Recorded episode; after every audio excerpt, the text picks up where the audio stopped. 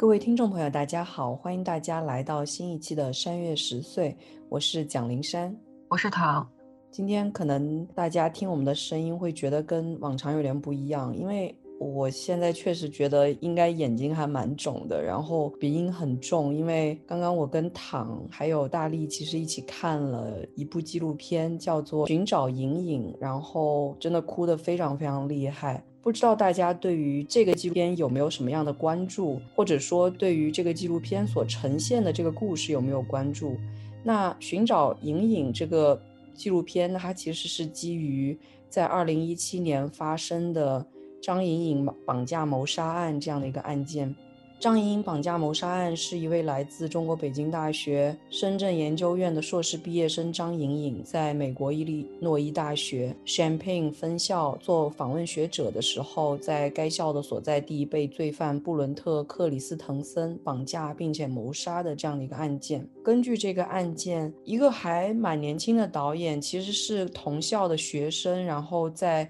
伊利诺伊香槟分校学的是。journalism 应该就是媒体这样的一个专业，然后他叫施嘉言，他跟他的联合制片人孙世林两个人一起牵头吧，算是拍的这样的一个纪录片，然后记录了整个案件的调查过程。但是我觉得这个片子对于我跟躺来说，可能最打动我们的是这个片子所呈现的这个人，也就是张颖颖本人。她是一个很普通的中国留学生，一个女生，跟我跟躺，我觉得就是一模一样的。我看到这个纪录片的每一句话，我都会觉得它就是曾经发生在我身上，或者正发生在我身上的各种各样的很平凡的小故事。直到有一天发生了这样的一场巨大的意外，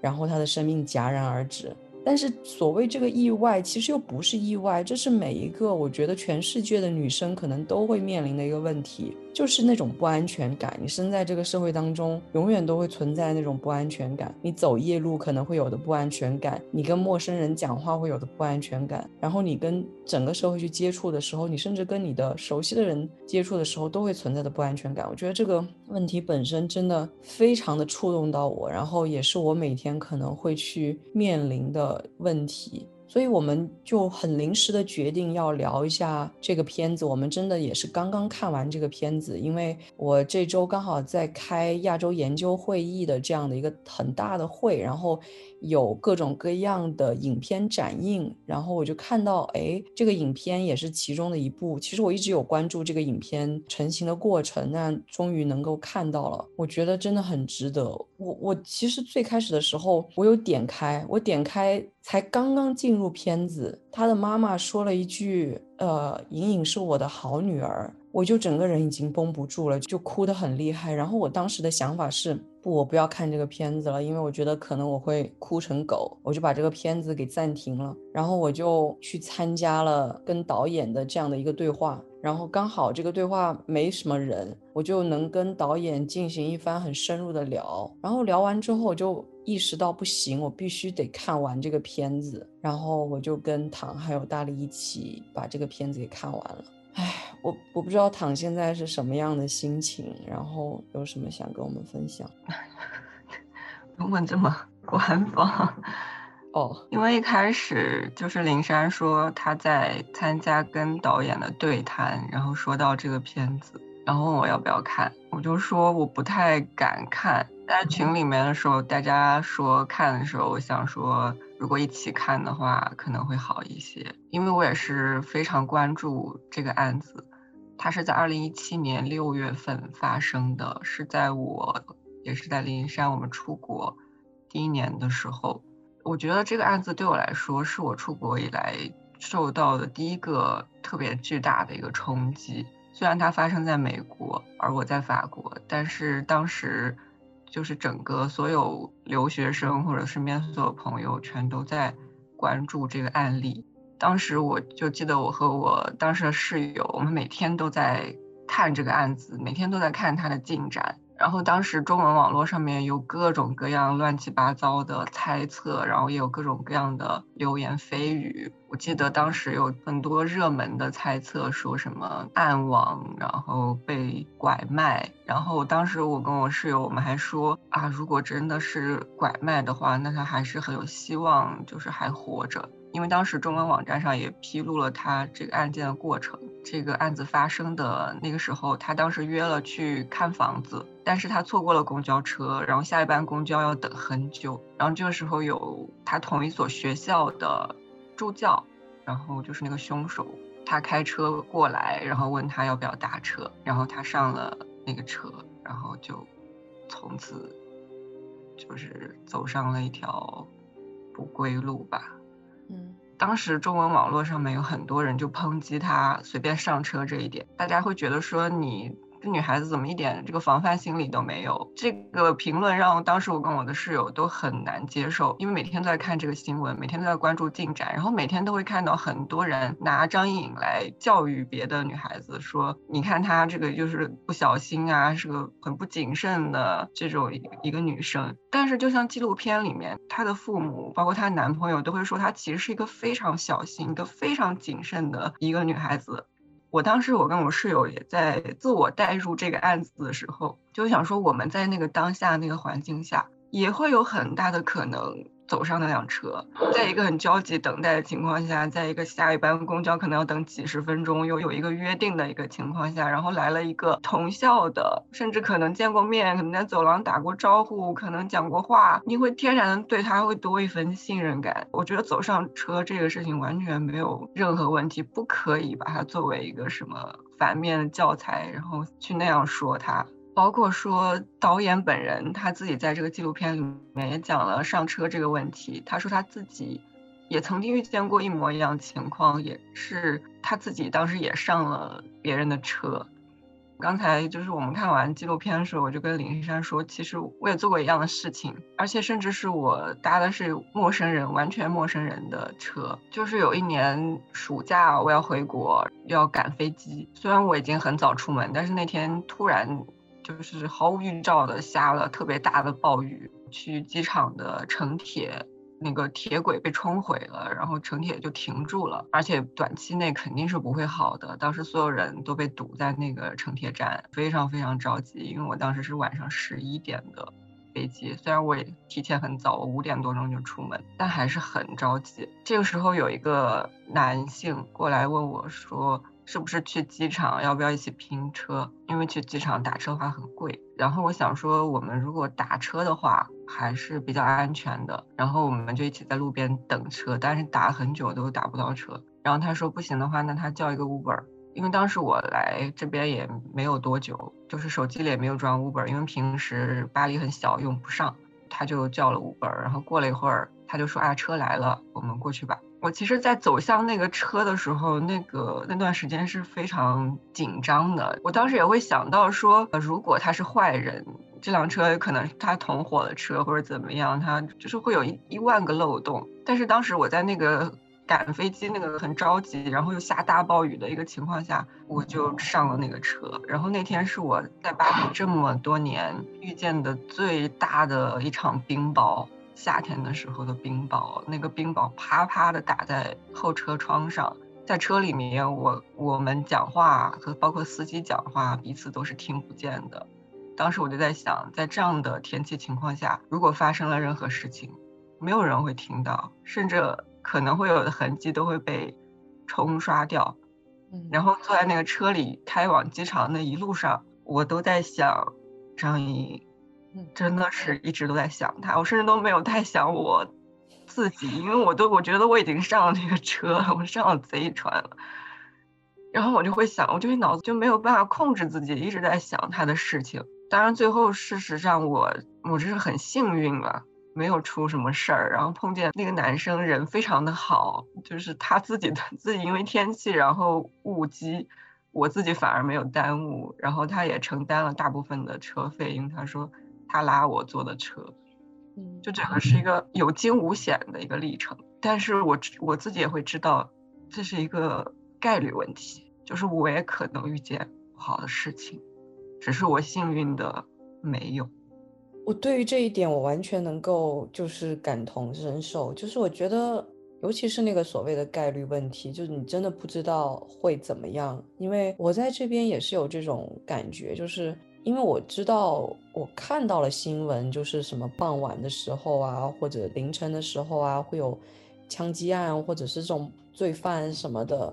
你有看过这样的新闻？而且就是当地，而且甚至有时候就在家的附近。我有时候会在自己散步的时候，可能刚好遇到同学，然后跟他在路边聊天，聊聊聊，聊得特别晚，然后天黑了，然后我要一路走着那个，就是我们真的是小城，然后是小城的那种散步的那种土路，就像你能想象一个农村，然后晚上完全没有灯，没有什么路灯，真的是。就无法想象的东西，就是完全黑的状况，然后一路走回来。我我虽然开着手机的电筒，但是我真的整个人在走回家的这一路就是提心吊胆，那个心脏已经跳到嗓子眼那种。然后在走到家的这一刻，就会突然间松一口气。就是我觉得那种恐惧感是没有办法磨灭掉，就是非常可怕。我也记得，就是我在东京的时候。我也走过夜路，我当时的感觉是非常奇妙的。就是一方面，我觉得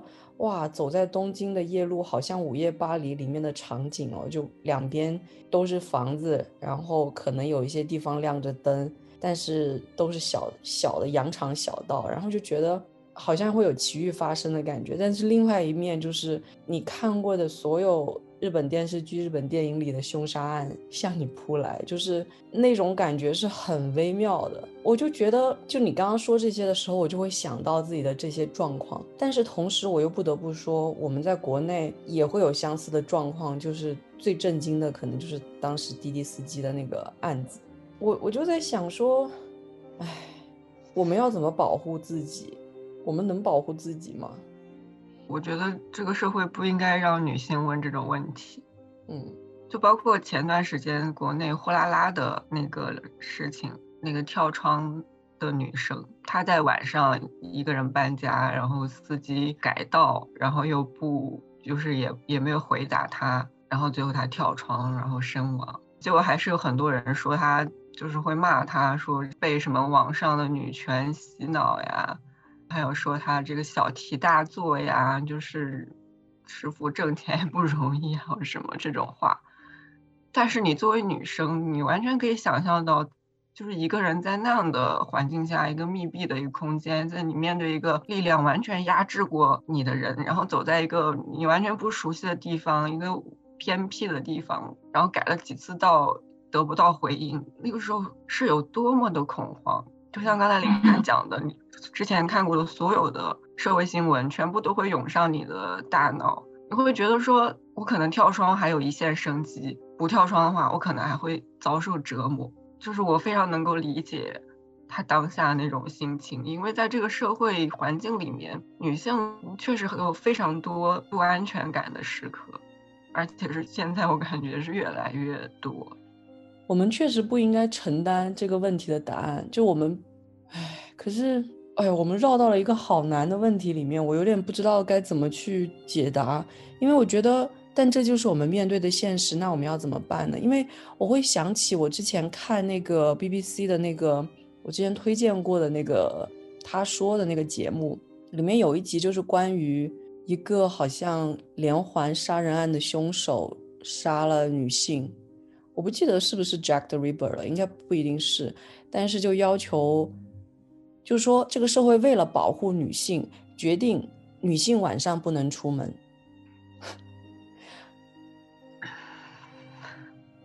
好的，就是非常可笑的政策呀。然后那个纪录片后面的发展就是女性抗议、示威游行，要求政府重新去思考这个问题应该怎么办。就是要争取女性晚上可以出门的权利，我觉得是真的很无解。就是这个事情，我们可以说，它肯定不是我的错呀。但是，同时我又觉得说，我们也必须要去不断的为这些事情发声，然后去讲，然后去说这样是不对的，需要提起所有人的注意，然后去共同做一些什么。而不是说你自己小题大做，你自己太敏感了，然后你觉得害怕，那你就都被关在家里好了。这就好像现在这个针对亚裔的种族犯罪这么多，那有一种提案就是说，那就不要出门啊，这可能吗？唉，就这种事情，就是作为一个女生，从小到大听过太多这样的劝告，你不要走夜路。刚才林珊也跟我讲了。他奶奶对他的这个劝告，还有像是你，你穿衣服要注意，你干什么都要注意。就是你一个女孩子，你要保护自己，你要注意你的一言一行，你不要去人少的地方，怎么怎么样。就是永远都是在强调女性如何避免伤害，但是对于伤害本身的遏制，其实是完全重视是不够的。而且我常常觉得有很多政策非常的伪善，然后只是为了规避自己的责任而去设定。我在这个片子里面看到的伪善或者说规避责任，就是其实这个凶手在他作案的几个月前，有去做过学校的心理咨询，说自己有杀人的倾向。学校的心理咨询大概没有做到什么真正的帮助或者是解决这个事情。然后，呃，其实张颖颖的家庭有去起诉这个事情，但最后也就不了了之了。所以我觉得，有时候你会觉得学校的一些政策，然后学校摆出来的一些态度，就还是会觉得很没法解决问题。当问题真正来临的时候，大家总是措手不及，这是我感觉到一种特别无力的状况，然后又特别气愤的状况。然后我不得不说。我作为一个留学生，我常常在美国感到的这种无助，也跟这种政策性的倾向根本不会倾向于一个留学生很有关系，因为我就是一个 non-resident alien，一个外星人，一个外国人，所以他把你归类到了这一类之后，没有什么东西是倾向于你的，你会觉得在这个国家很不受保护，所以那个时刻也非常非常的无助。我其实，在看到那个心理咨询那个片段的时候，我就是以一种最大的恶意去揣测这个凶手，因为整个片子，包括我对事件的关注，给我呈现的就是他是一个非常冷血的人，他其实是有计划的，我甚至会怀疑说他提前去做心理咨询，是想以后以。出事情之后，以自己心理疾病为由做辩护，就是我是以很大恶意去揣测他，但是我觉得这样揣测并不为过，因为他整个人冷血到一个令人发指的程度，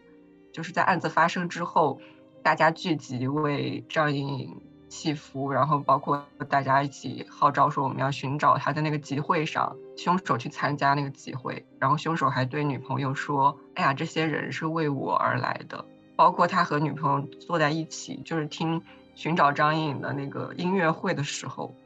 他用手机的备忘录打字给他女朋友说是我干的，然后说他已经走了，永远的。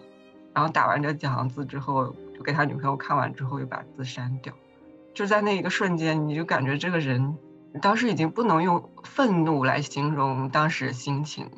就是我感觉到一种特别巨大的无助感，但同时我也觉得他女朋友非常的勇敢，因为他也帮助 FBI 就是接近那个男生，然后去录音，想要录下那个证据。包括到最后那个凶手的那个女朋友，不好意思，我其实不应该这样称呼他，但是我有点忘记他叫什么名，Taro 还是 Tara？嗯，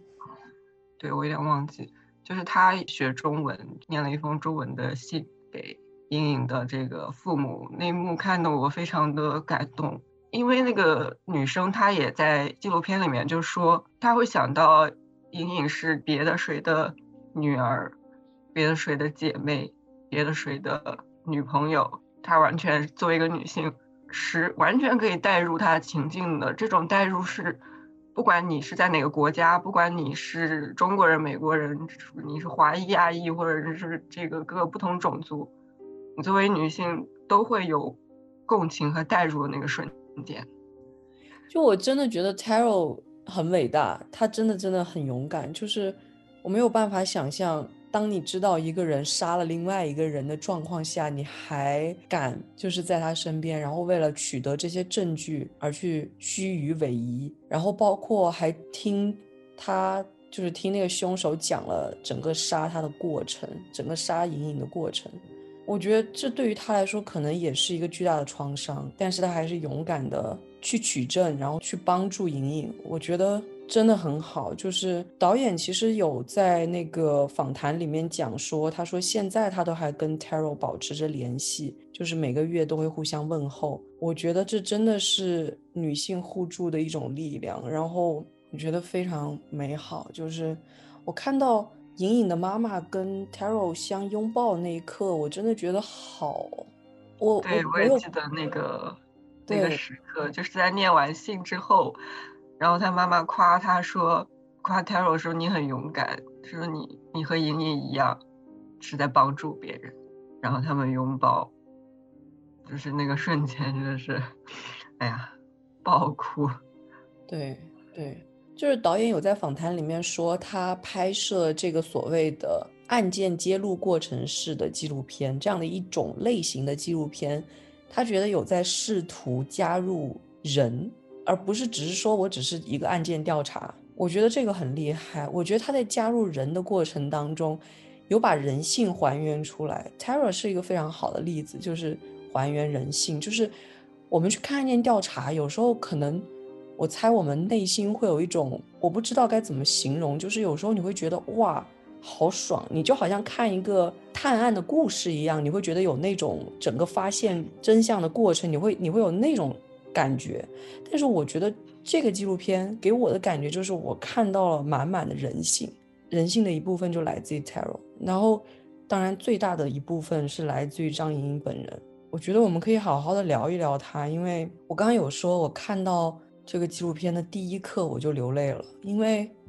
你会觉得这个家庭，然后张莹莹本人，然后她的男朋友，这所有的人都太真实了。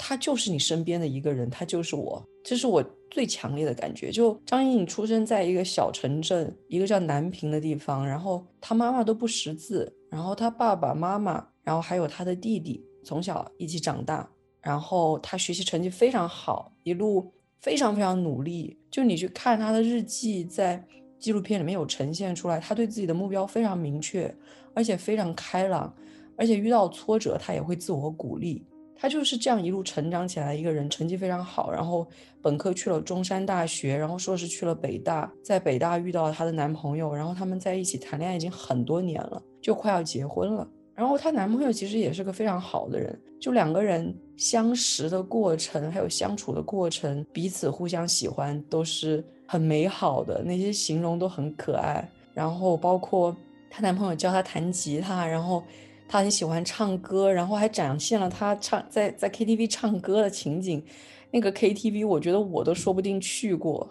就有那种感觉，就是你觉得这一切都非常非常的就在身边，非常非常真实。然后就又一次生命戛然而止，反正就是。我觉得张颖颖在这个纪录片里面有被非常好的呈现出来，而且我非常喜欢的，我觉得导演拍摄的一个手法就是，我们常常会探讨纪录片的伦理问题，纪录片的导演应不应该出现在纪录片当中？那在这个纪录片，他是完全介入这个纪录片的，他参与了整个案件调查的过程，他是志愿者，他在拍摄。然后他会把自己跟张颖颖类比，去探讨他们两个曾经经历过相似的地方。然后他们都是北大的，然后他们都来到了伊利诺伊香槟分校。我觉得这个手法很好，我觉得我很能共情。我又觉得又遇到了一个很相似的人。今天因为我们这个聊天的过程，就是这 Q&A 或者说这个访谈的过程，人非常少，几乎是我跟他在聊天。然后我就会觉得。他这个人很真实，你会觉得就是你认识的一个在美国留学的同学，然后可以成为好朋友，可以聊各种事情的一个人，就是太真实了。我看了张颖颖的这个经历之后，就会感觉到自己的人生经历和她的经历也是太像了。嗯，包括在纪录片的最后，导演有问她的男朋友说：“你觉得为什么这样一个女孩的案子会受到这么多的关注？”她男朋友说。他觉得，首先是因为她是一个普通的女孩，就是很多人都可以在她身上找到自己的影子。当然，她是一个非常不普通的、很独一无二的女孩。但是我在看这部片子的时候，我就是看到了很多我自己的影子。嗯，刚才林珊有讲到他家的一些情况，在片子中间就介绍到他家的时候，就说他的家境也不是特别的好，家里面的人基本上也帮不上他什么。这句话其实是我妈最常对我讲的话。我很从小的时候，她就跟我说，我们家情况就这样，你所有的一切都要靠你自己努力，就是我们也帮不了你什么忙。然后包括中间有放一些闪回，就是放他写的日记，然后放他寄的明信片。我会看到说，哎呀，这些地方我也都去过，就尤其是凤凰的那个图片，我觉得这这很熟悉。我觉得我跟他寄的明信片，说不定都是同样的图案。包括最后还有放他在未名湖拍的毕业照，在未名湖那个大石头那个地方。我在那个地方拍过一张一模一样的毕业照，就是在我本科毕业的时候，我专门跑到北大去拍的。当时还说，哎呀，虽然从这个清华毕业，但是想圆一个上北大的梦，还有专门跑过去拍照。就是我看到他站在石头旁边那个照片的时候，我脑海中就是我站在那个旁边，真的是一模一样的照片。你就感觉你的人生轨迹和他。在不断的重合，而且影片开始的时候有放他过生日的那个视频，就是像我们每一个宿舍，就是每一个朋友之间会发生的事情一样，就是一模一样。甚至我看导演，我会觉得说导演和莹莹长得有一些像，尤其是看导演陪他父母在找莹莹的时候，因为我觉得他和莹莹有一些像。然后我在想，哎呀，这个画面如果就是他们一家四个人在美国玩。该有多好！而且到影片的最后，导演有去莹莹的父母家里面，然后莹莹的妈妈看着他说：“哎呀，我女儿要是能像你们一样回来就好了。”然后他妈妈那个眼神真的是非常的打动人。这个案子很容易会被认为说是一个发生在美国的。绑架的、谋杀的，这每个词听起来都离我们很遥远。对于国内的朋友来说，他可能只是看到一个新闻，但是你看完这个纪录片之后，它不是一个很遥远的事情。虽然说我身在国外，我对隐隐的这个感受有一份天然的接近感，像是灵山他在美国，他的这种距离感就会更近。但是我觉得对于国内的朋友来说，尤其是女性朋友来说，你看看这个纪录片，她就是你身边的一个普通的一个女性朋友，她可能就是你自己，就像刚才 林珊讲的一样，就是我们，你完全不会有刚才讲到的什么美国、什么绑架、什么这种遥远的感觉，你会感觉她离你非常近，你会感觉到这么美好的一个女孩子，然后因为这样的一场悲剧就结束生命，那种多么悲哀的一个事情，然后也是所有女生我觉得都可以共情的一段经历。哎，我都不想，我都不知道。我觉得我不想把我们的落脚点放在“悲哀”两个字身上。我还是觉得我在张颖颖身上得到了一种力量。我看到她日记里面写，就是她对自己的目标非常明确，她今年要干嘛，明年要干嘛，后年要干嘛，接下来要干嘛。她知道自己每一步要走的事情。我觉得这对我来说也是一种激励。就是虽然可能。这个纪录片最后的结尾让人觉得有些难过，就是罪犯最后没有被判处死刑，而是判处了终身监禁，不得假释。我们也知道莹莹的尸体在垃圾填埋场里面，可能永远都找不到了。但是我仍然想说，就是我看到的是那个人，就是我无数次看到过他那张照片，就他穿着一个逆时针那样的一个 logo，应该是在哪里拍的？可能是刚。刚去伊利诺伊，或者是我不知道，或者在国内拍的，就是他张开双臂，想要去拥抱这个世界的那种感觉。我常常做这样的一个动作去拍照片，然后有一种对于未来的美好向往。就我觉得他最后的最后还有那张照片，然后不知道，我就觉得，唉，因为我本身是一个比较消极的人，我的日记里面全都是丧气的话。但是我看到隐隐的日记，就会被他那种积极打动。他总是写一些很积极的内容，总是在给自己打气，在鼓励自己。就像刚才林珊讲，他写很多目标，他给自己的每一天都规划的很好，而且他也很可爱。他在日记里面会写一些自己生活中间遇到那种小惊喜的瞬间，就是包括陌生人打个招呼这种，他都会把它写到日记里面。你感觉到她是一个非常热爱生活，也是非常积极、非常自律的女生。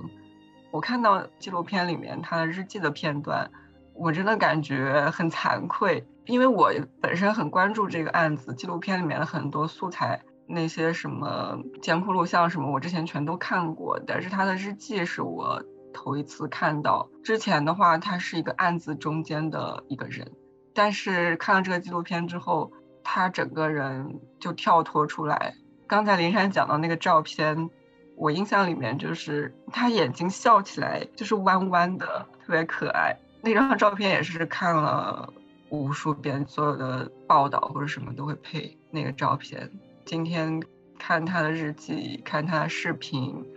看他写的明信片。我记得他在明信片上还画那个小鸟，就是 特别的可爱，然后画那个小爱心，就感觉他就是整个立起来，就像是我们刚才讲了好几遍，就是他是我们身边的人，他是我们的朋友，我们的同学。是我们自己，所以我觉得这个片子本身最有冲击力的一个地方，也是最容易打动到我们的地方，就是我说他真的拍出了人性，他把一个关于案子的纪录片拍成了一个很有人性的纪录片，我觉得这个真的很好。我其实还想讲一件事情，就是我觉得这个纪录片很值得所有人去看，就是它不仅仅是一个关于。中国留学生在美国的故事，就像刚刚躺提到的，这种女生的不安全感可能会出现在世界的任何一个角落。然后，另外就是他把留学生群体这样的一个词，这样的一个集合性的名词给具体化了。他让我们看到了一个留学生的个体，然后告诉了我们留学生有多么的多样，每一个人都是不一样，每个人都是独一无二的。我觉得这个也非常重要。然后，同时我觉得。他也会让我去思考，就是当我们去讨论留学生的时候，不管是中国也好，或者美国也好，是不是应该反思自己对于留学生的政策，或者所谓对于留学生的关怀应该怎么去做的问题。就是我刚刚听访谈的时候，其中有一个人的角色，大概是。也是参与了这个纪录片的一个人，但他同时也是伊利诺伊香槟分校的一位老师或者是一位工作人员。他就说，这个片子应该给每一个需要跟国际生打交道的人看，就是你要意识到，国际生不是那个好像英语不太好，然后哎呀，不就是一个来这里几年又会走的人，然后需要我有那么多关注吗？我就政策性的做一下就好了。但是。这个纪录片告诉你，每一个留学生他都是个人，他是一个实实在在的个人，就跟你在其他的部分的生活当中都会遇到的一个人一样，你要把他当成人来看待。我觉得这个信息很重要，就是我觉得很值得美国的教育体系去反思，然后也很值得就是中国在输送留学生的时候应该怎么去帮助这些留学生，应该怎么去。对留学生进行这些教育，让他们对于国外生活有真正的准备，而不是只是说国外是一个充满了他者想象的一个地方。其实不是，国外也是很现实、很具体的地方。我觉得一个国家或者说一个教育机构有责任去更好的教育自己的国民。如果你要出去，会会遇到怎样的状况？我觉得这些东西都很需要我们去反思。我觉得这这一点是真的让我会非非常生气的，因为我遇到过很多类似的状况，比如说去年发生了这么多针对亚裔的仇恨犯罪，学校的国际学生办公室发了一封冷冰冰的邮件，非常的冷冰冰，就是冷酷的邮件，然后最后来了一句：“我们会支持你们。”我就有一种。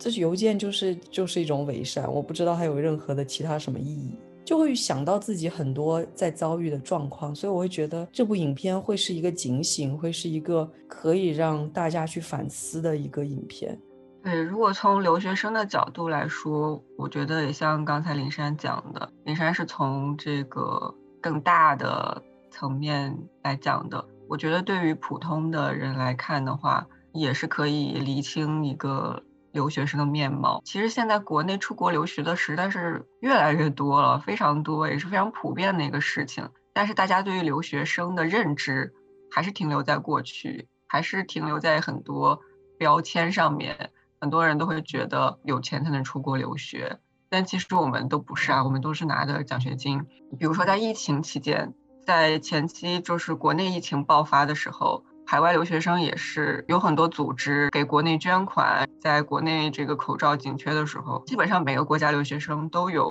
组织买口罩往国内寄啊这些的。但是等到海外这个疫情严重之后，留学生有一些在这边待不下去，想要回国，仍然会被说是千里投毒。大家对于留学生群体仍然是有一个很模糊的一个认知，还有很多人会觉得，哎呀，你这个出国留学为什么要出国留学？你是不是屁股歪啦，或者怎么样？这是一些很恶意的、让人很无语的一个揣测。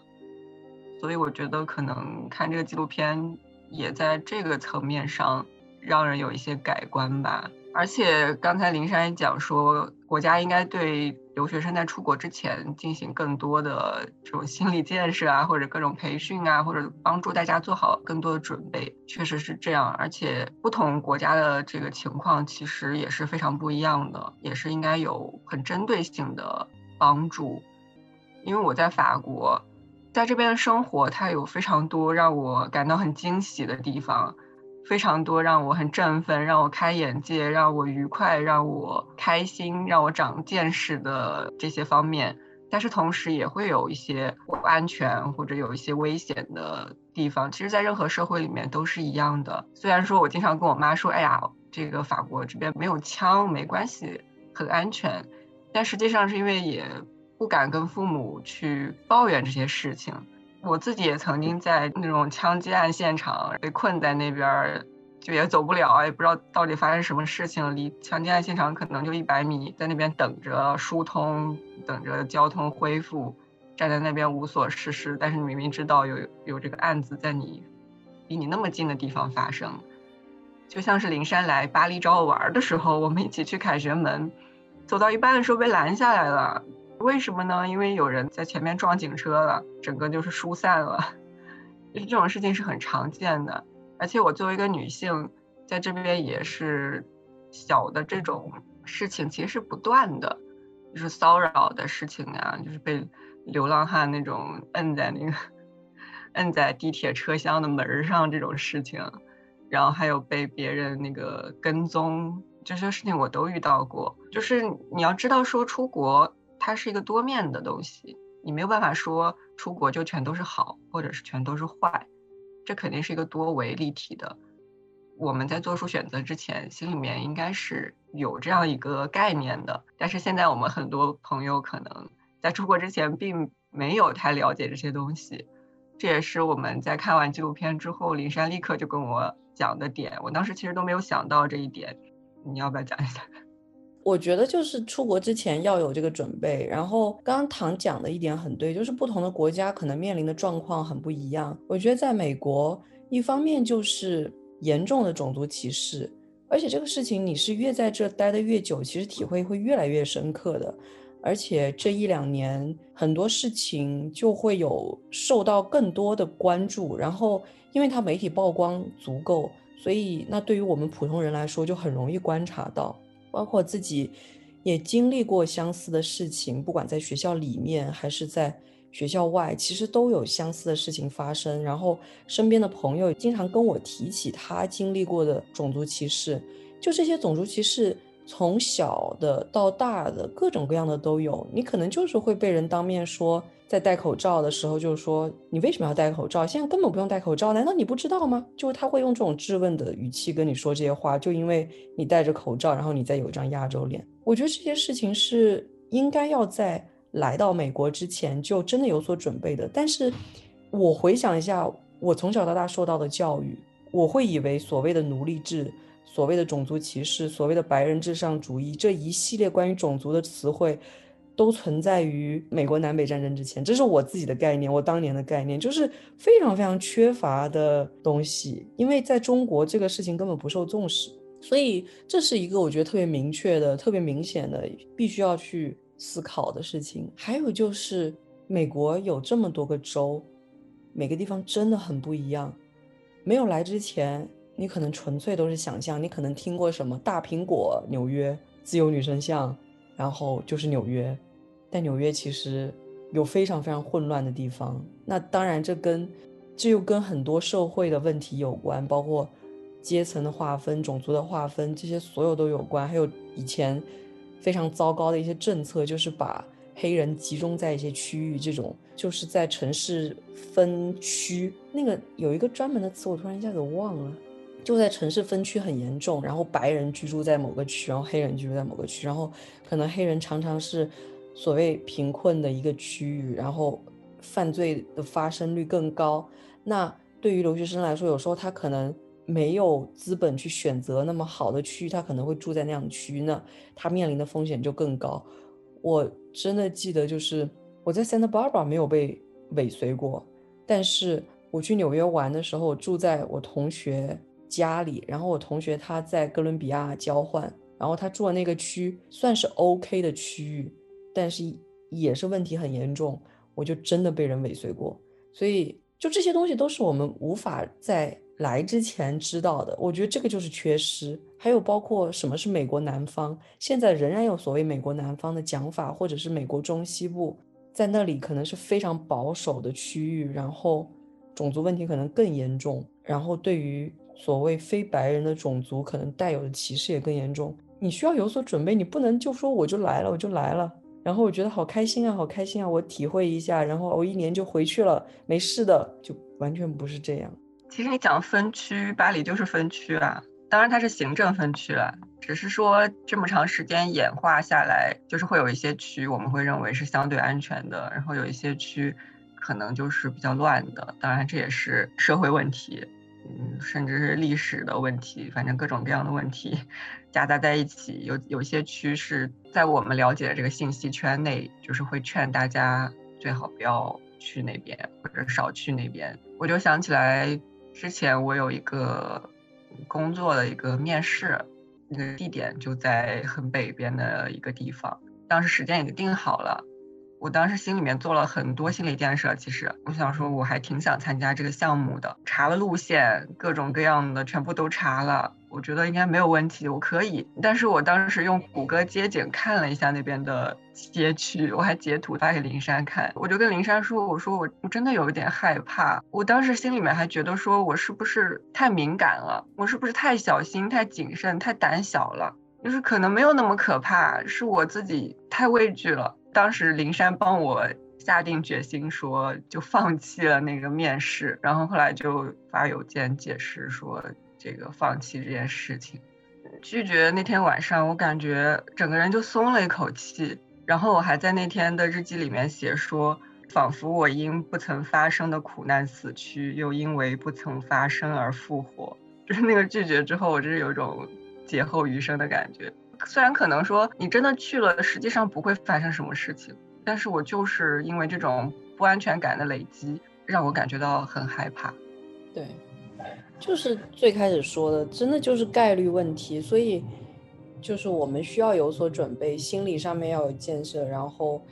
也确实要规避风险吧。就这还是我觉得一个基本原则。感觉说回来，就是希望大家。留学要谨慎吧，我是觉得，就不要抱着什么幻想，然后觉得这个事情很容易搞成，然后就就做了，而是 我觉得需要容易搞成吗？就可能对于一些人来说，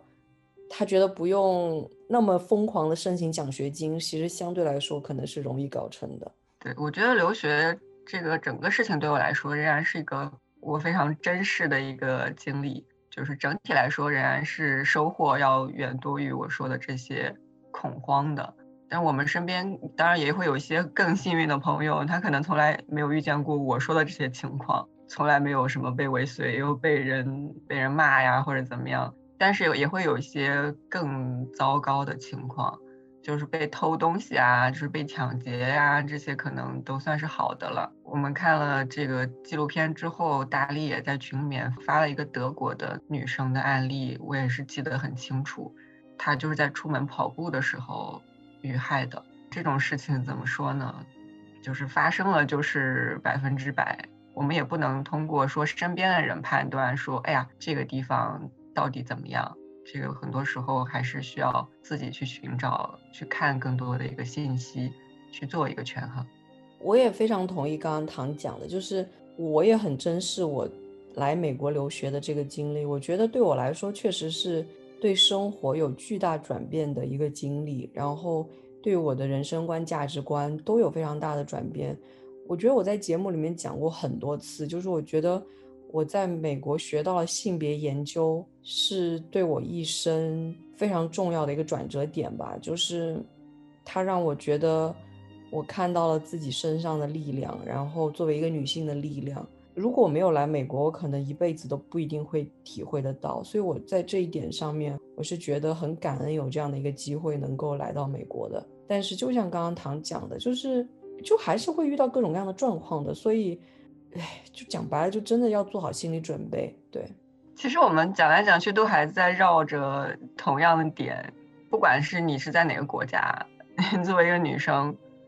就是生生活在这样一个社会环境里面。对，但是这个社会环境所造成的伤害不应该由女性来承担，不应该再一味的教女性怎么保护自己，而是应该更多去想怎么样去提前遏制这些伤害。我觉得这个就是非常好的一个观后感。最后就是很想推荐这部电影给所有人。我在访谈里面的时候，我也跟导演讲，我说希望你能大力的去推广这个电影。他说他的版权还是什么，其实有给那个 MTV，所以有可能他自己在国外能做的推广并不多，但是他觉得 MTV 作为一个很大的公司，他们肯定有自己的推广策略。也会去推广这个电影，然后我也觉得在国内也很值得